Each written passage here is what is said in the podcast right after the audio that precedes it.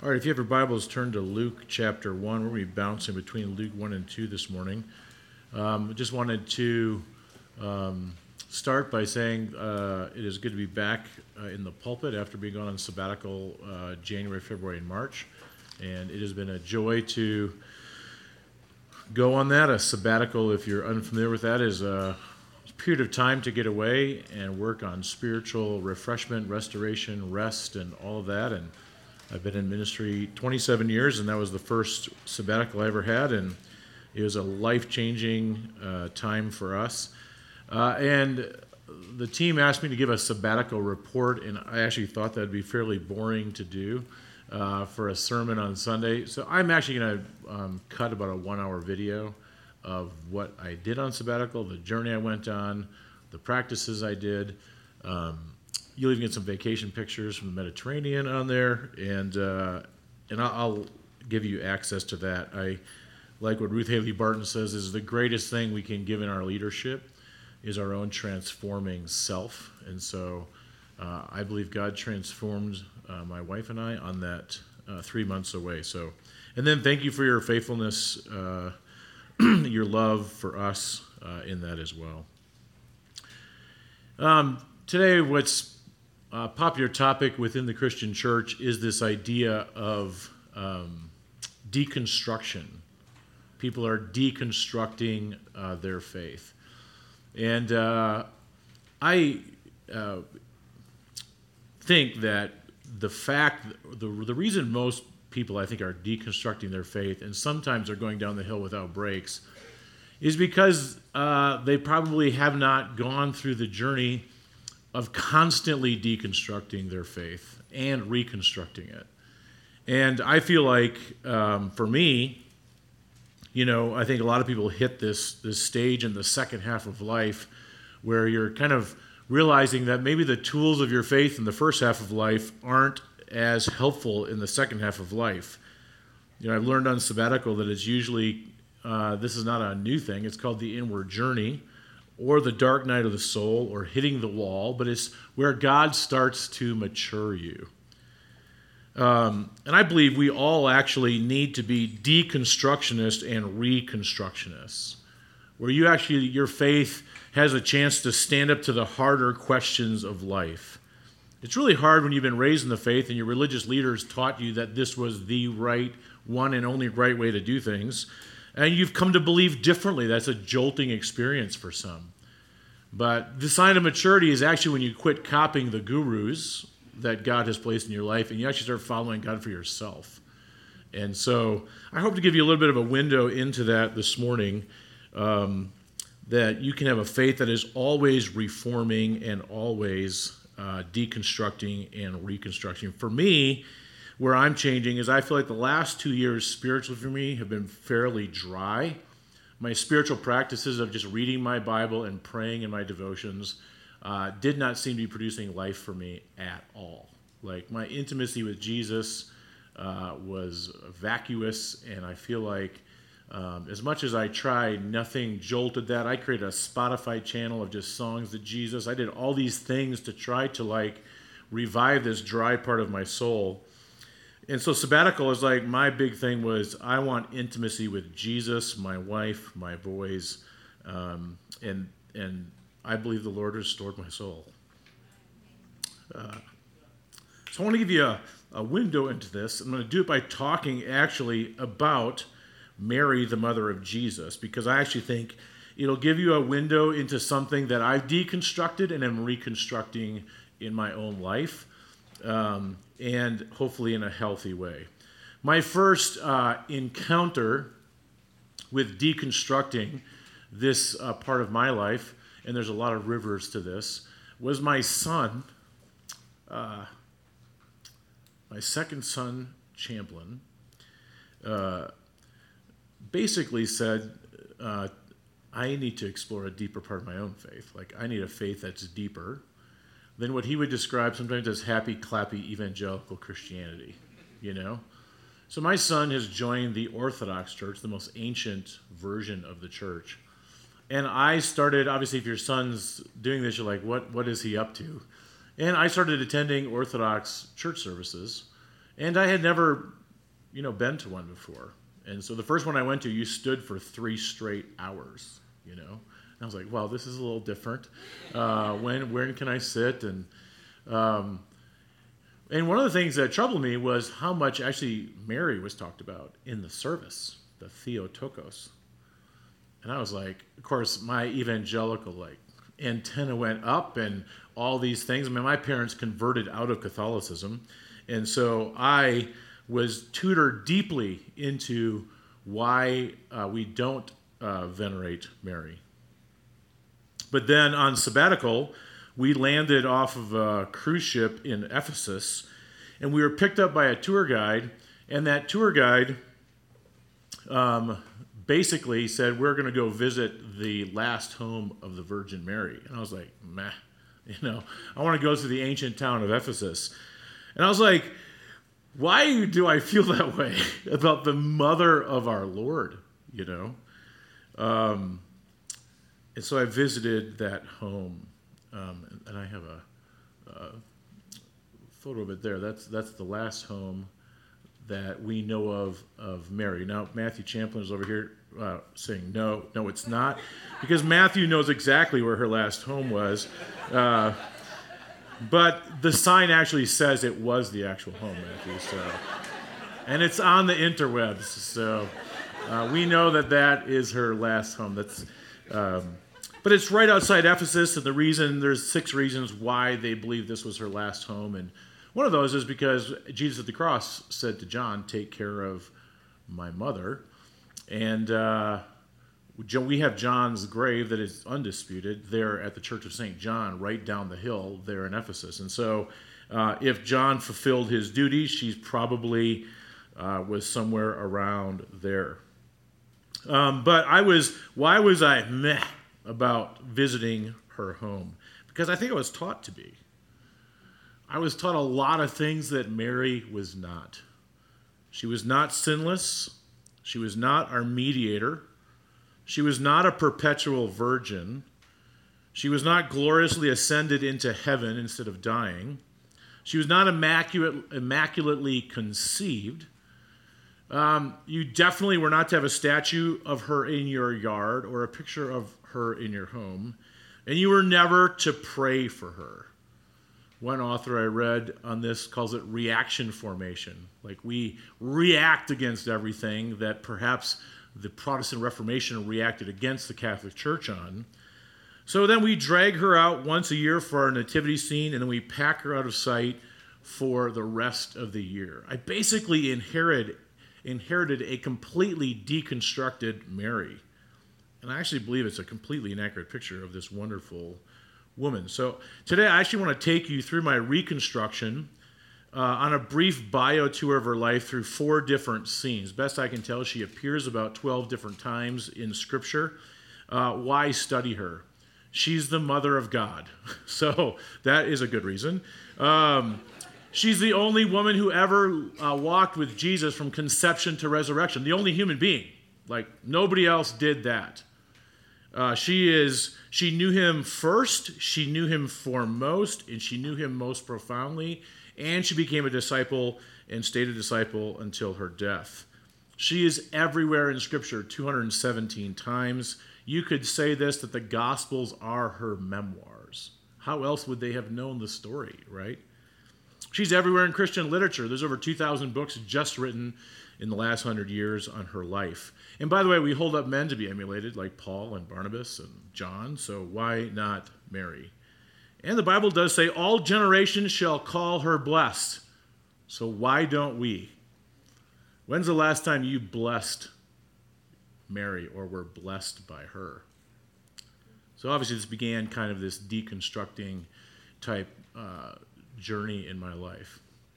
So the first scene I actually want to bring to your attention is that Mary wrestles with her calling. And if you're in Luke chapter 1, um, I believe there's these elements of uh, who she was that makes her uh, really fascinating to study because I think you can, as Buechner says, listen to your own life while you're listening to hers. But Mary wrestles with her calling. And of course, in Luke chapter 1 and Luke chapter 2, God shows up and jolts her. And I've kind of mapped out this uh, four point paradigm in my study that kind of came I, that I came up with is this journey she went through in these four different scenes from her life. The first one being divine disruption. What is divine disruption? This is when God shows up in your life and you realize from that point on it's going to be different. You meet the man of your dreams, right? Uh, or you actually get a diagnosis that says, oh, for the rest of your life, you're going to be this way. It can be an event, a revelation, it can be news, it can be positive or negative, but you know life's not going to be the same. Well, the revelation, the divine disruption to Mary was you are going to have a child, and this child is going to come from God. And just to help with the deconstruction of perhaps what we think of with Mary, I'm going to have a visual up here this morning through the different scenes of her life. And the first part of that visual is I want Jaden Larson, if she would come and uh, she's agreed to do this. So she would sit in the chair over here. Jaden is 13 years old, and scholars are united in believing that Mary, at the time of the divine disruption, was between the ages of 13 and 16. So I want you to picture yourself at 13 years old and God appearing to you and saying you're going to have a child. Now she's already engaged to Joseph. Or do you have a boyfriend yet, Jaden? So, no, okay, all right. Um, and once, once this divine disruption happens, she is spoken to by Elizabeth, Gabriel, the Magi, the shepherds, and Simeon. I mean, you can imagine the overwhelming nature of the revelation of something radically is different in your life. She runs and tells Elizabeth what has happened. By the way, she becomes the first purveyor of the gospel story when she does that. And then she sings the Magnificat, which Monica just read. Perhaps one of the greatest pieces of literature ever written. It's an exact mirror of 2 Samuel 7 when Hannah prays this prayer uh, about Samuel. And here she now, as a 13 year old woman, sings this song that, uh, you know, symphonies have been written around this song. God chose a woman. A child was going to be had by her from an insignificant town with no heritage, no family of origin of Mary was mentioned. And she was unmarried.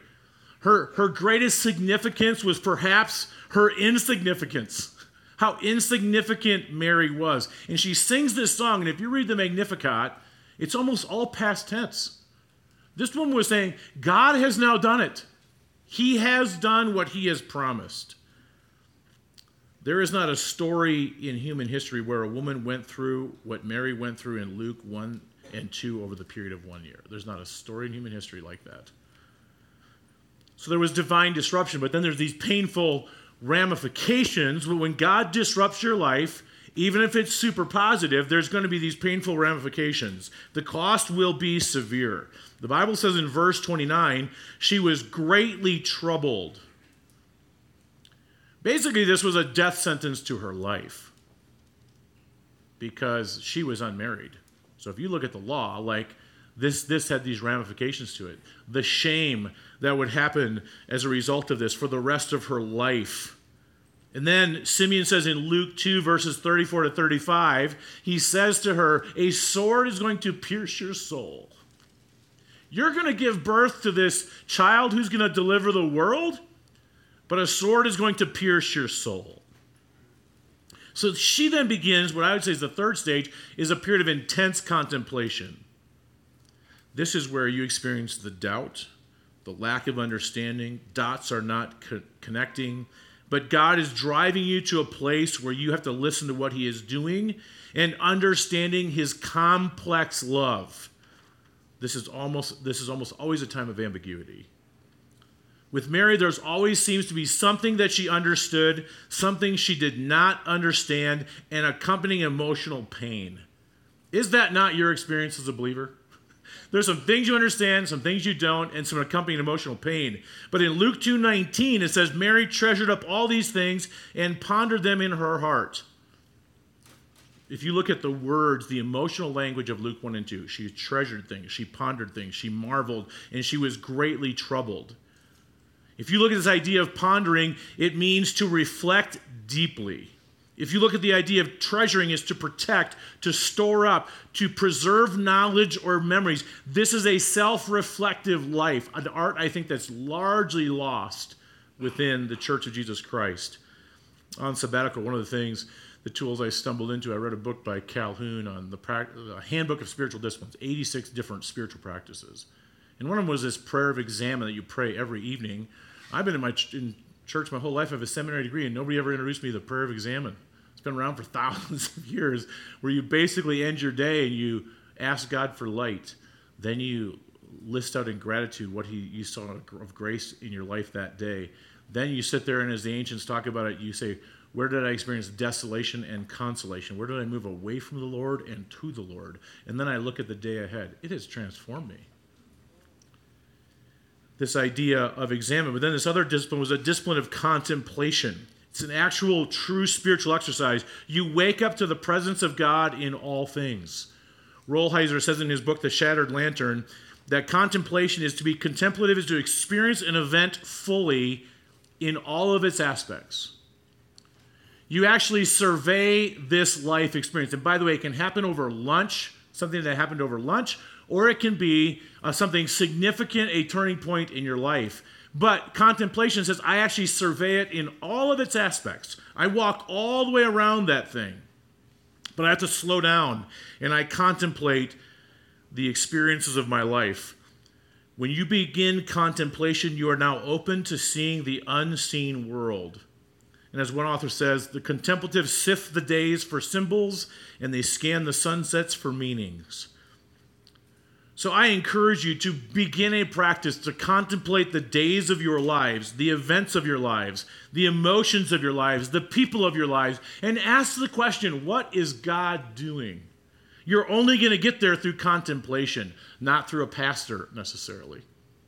You are going to examine what God's doing in your life. Well, then Mary experienced, I think, this idea of faithful dedication, where as she goes through this kind of uh, disruptive experience, she actually comes down in Luke 138. She says, I am the Lord's servant.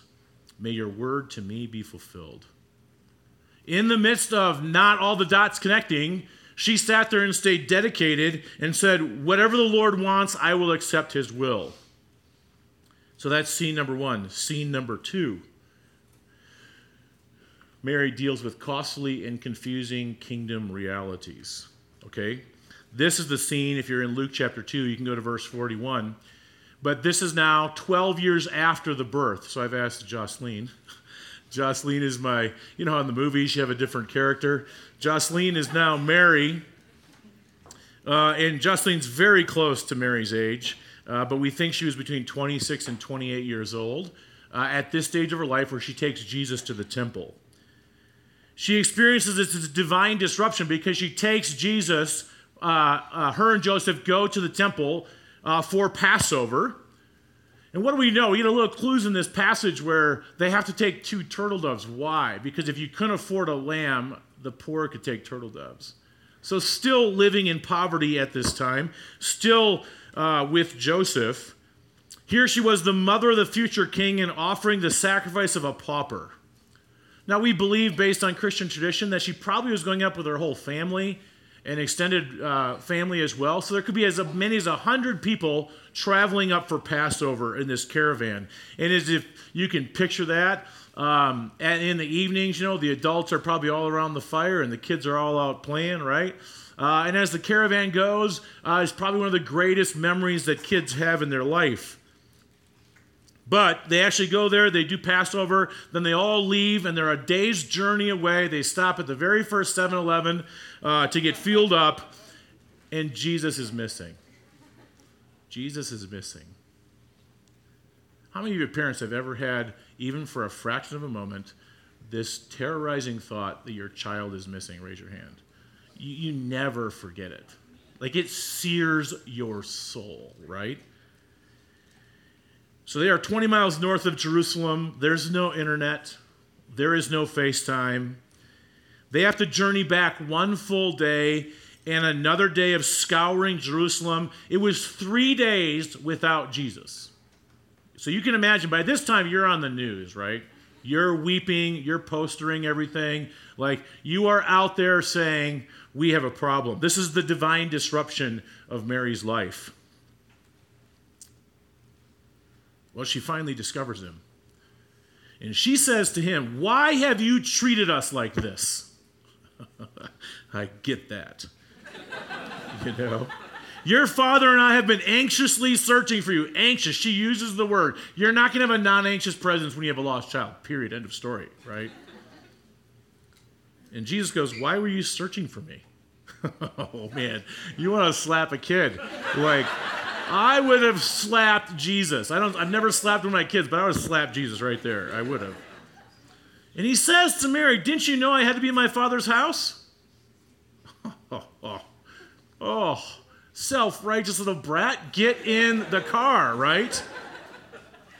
He was standing at the exact spot where 12 years earlier, Simeon, Simeon had said to Mary, A sword is going to pierce your soul. She was standing right there. The sword was beginning to pierce. He was saying on that spot to his mom and dad, I am fulfilling a vocation and a calling in my life that is going to supersede my loyalty to my family.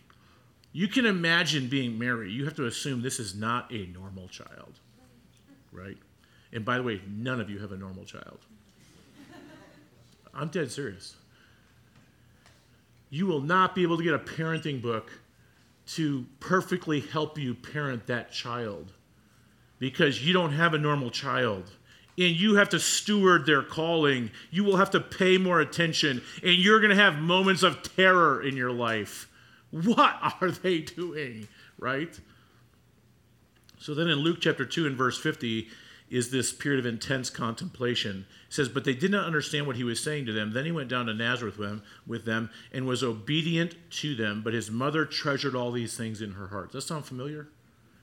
Mary was the ponderer, treasurer of the scriptures.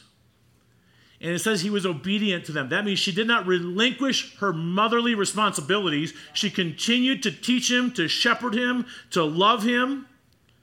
But she was asking, What is God doing? This idea of treasuring is prolonged consideration that is often inconclusive to try to understand and to try to meditate and see what's happening. In one of the books I read in preparation for this, an article was written by Bonnie J. Miller McLemore, and she talked about it in parenting. I want to talk to just parents briefly. She says,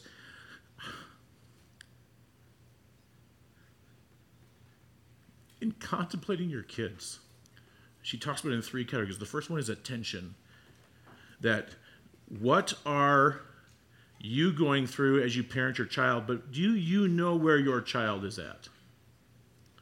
Besides, she says, seizing them and using them or rushing to give them answers, are you actually asking the question, what is God doing in their life? Or you're primarily saying, what do I want to create out of this child, right?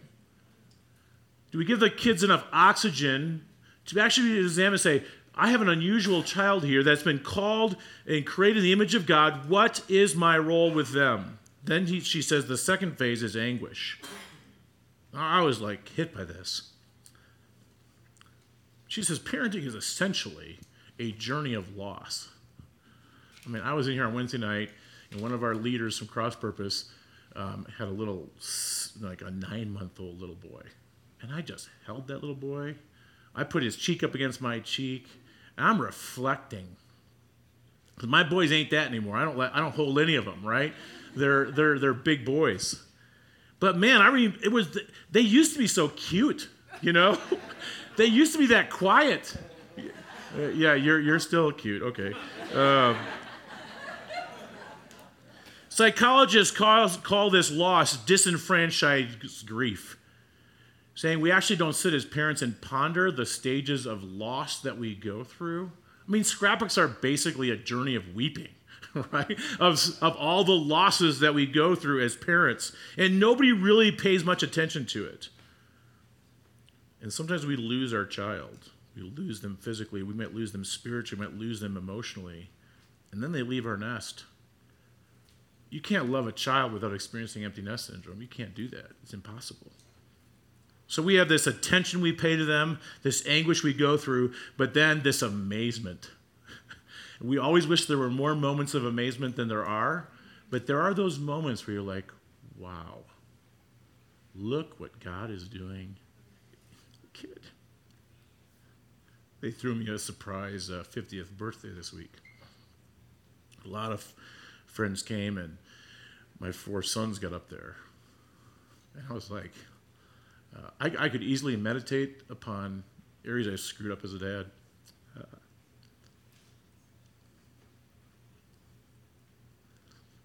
things, things I wish I would have been. But in that moment, I was overwhelmed with amazement at my four sons and how different they are and how grateful I am for them. One of the things on sabbatical is I said, I'm going to stop living a life of regret as a parent. Can I encourage you to do that? Even if you've got a newborn, you're never going to feel like you're enough, ever. Ever. And if you do, you're probably a jerk. if you think you've got it all figured out, right? Don't create children in your image, create them in God's image. So she ponders her faith story. She seems ready to embrace the patterns and rhythms of God's kingdom. But Mary had to deal with a child that was hers and not hers. And, and so it is with each one of us. We deal with kids that are ours, but they're not ours. And then we have this moment of faithful dedication. She went down to Nazareth. Um, he was obedient to them, and she continued to parent him diligently. Then let's go to scene number three. Scene number three Mary undergoes conversion and transformation. Jesus has now begun his public ministry. We think he's between the ages of 46 and 48 years old. So, my next movie star is Monica Moreno. Is she here? Okay. Can I have a 46 to 48 year old woman come sit up in my seat?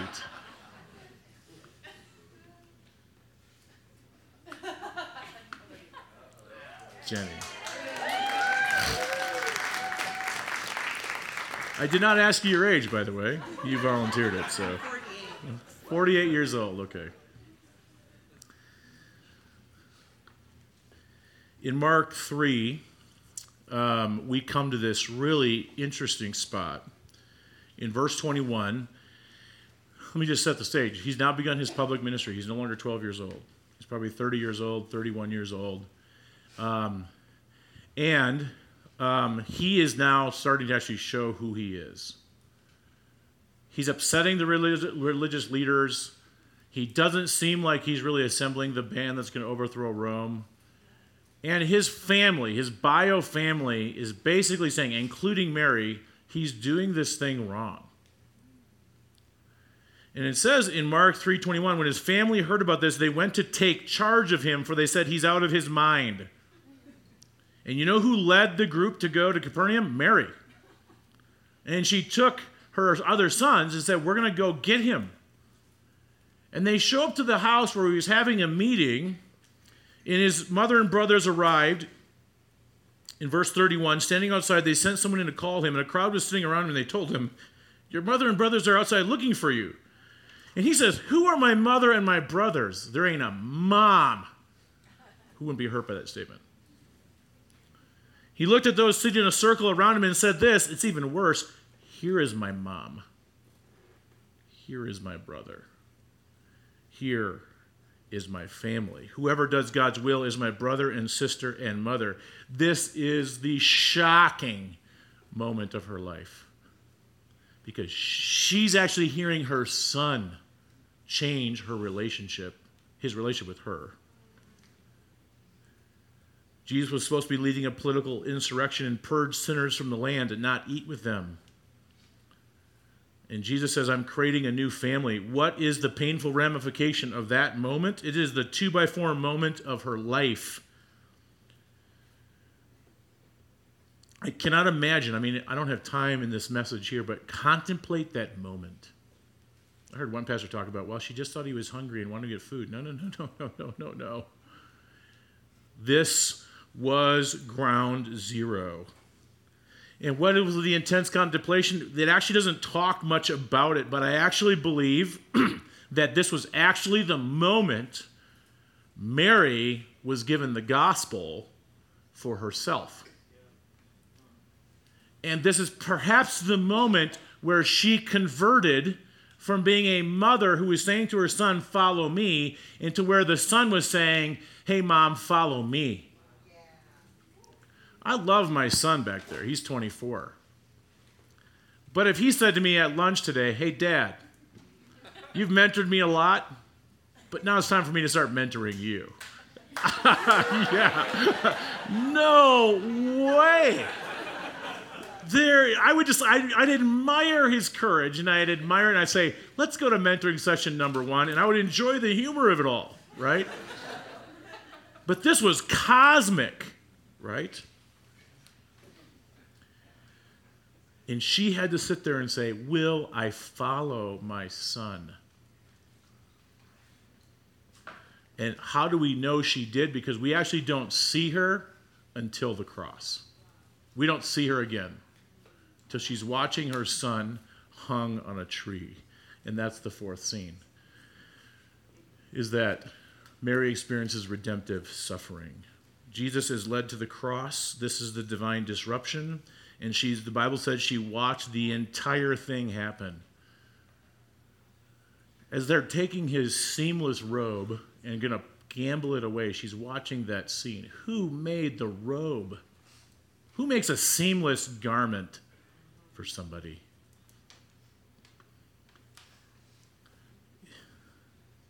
The blood coming out was represented by the blood of lambs over the centuries of Jewish history, and now it's her son's blood. And now, like, it is all like playing in her head on sabbatical, my wife and I visited the Vatican, and we walked into St. Peter's Basilica. And if you walk in, it's, it's, it'll take your breath away, first of all. But I looked over the right, and there's a large crowd, and they were all around this statue. And this is Michelangelo's interpretation of Mary holding Jesus. When I walked up to it, I did the first thing in my deconstructed Mary. I mean, he hardly looks wounded. You know, like that's not Jesus didn't look that pretty when they took him off the cross. Well, if I would just enter into art appreciation, I'd realize Michelangelo was saying that I, the way I sculpted this was the image of her heart. This is how she felt as a mom.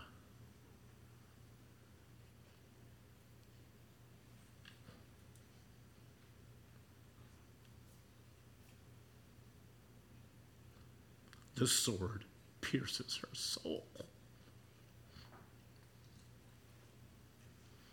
and she holds her dead son in her lap.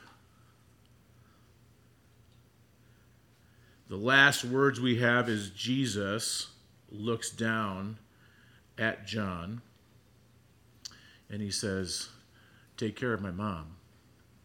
And he says to his mom, He says, This is your son. So we now know Joseph is dead. So Joseph is not around. So the longest they could have been married was uh, 20 years. She sees her whole life on display. And as she's sitting here, I think, what does contemplation look like here? What does pondering look like here? What does treasuring things in her heart look like here? We don't know. On sabbatical, one of the things I was challenged to do is to write out my life as if it were a, a chapter book and just work on a table of contents of my life as if it was a story. I came up with nine distinct seasons in my life, four seasons of, um, or four, nine distinct events that changed the direction of my life. And then seven seasons, four seasons of suffering and three seasons of, of bounty and plenty. And it was through that journey that I actually saw the hand of God. It leads me to forgive more, to appreciate more, to trust more, and to actually sign up as a faithful disciple and say, I want to continue to follow this man, Jesus. We don't really know much about the pondering of her at the cross. We can see her there at the scene of the resurrection. The next time we see her is in a CG. In Acts chapter 1, she joined the first small group. And she's there with the, with the disciples. I mean, what a woman! The biggest thing, honestly, guys, I've had to deconstruct in my life is not my faith or a belief system or a deconstructed Mary. I've had to deconstruct my picture of my ideal life and actually what God actually wants my life to be. You do not get to my stage of life and ever say, I made it. I planted the flag on the hill. I succeeded in everything I set my mind to. No, it's almost the opposite, right? But I will take my real life over my imagined one at any day. Tim Perry, in closing, said this Mary's life is one that mirrors the lives of many believers, with moments of intense spirituality interrupted by extended periods of ambiguity. So, Mary, today we bless you. May you continue to bless us. Because Mary, more than anybody else in the scriptures, will lead us to Jesus in a human, fleshy, mothery, personal, intimate way that I can identify with. Because what I want to close with is to contemplate the cross, because it is the greatest thing that you can actually contemplate. But I don't want you to contemplate the cross as an event. Think of it also as a template for how to live the ideal life that Jesus has to pick this cross up, and is really how we heal the world is by the self sacrifices displayed on the cross, is then how we live as humans. No matter what your job is, or what parenting looks like for you, or what journey you are on, look at the cross and realize that through self sacrifice is how we're going to heal the world. And if every business, corporation, and family would operate that way, and church, it'd be a different world. So, what I want to do in the response as we close is um, I actually want to contemplate as we close the, message today. And it's a little different, but I actually want you to, uh, I'm going to have my wife come, and we're going to sing a song together called When I Survey the Wondrous Cross. But what I want you to do is I want you to pick a time in your life, and it could be today. Uh, it could be at your conversion.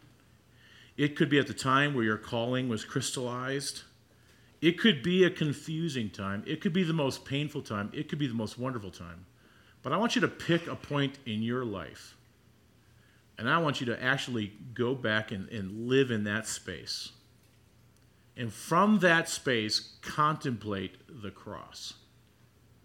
You might walk out with a spirit of gratitude. You might walk out with a spirit of sadness. You might walk out with a spirit of celebration. I don't know. But the cross is the thing. It is what is the direction and the true north of the Christian's life. So, the way I want to do the contemplation exercise is I want you to pick your place where you're going to stand in your life. I'm going to ask Jen to come up. Uh, I'm going to turn the lights down low, and we're going to emphasize the cross. And she's going to hum the first verse of When I Survey the Wondrous Cross.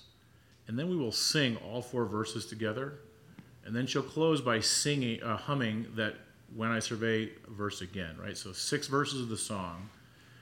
But can we stop distraction? Nobody leave. Take your phones off.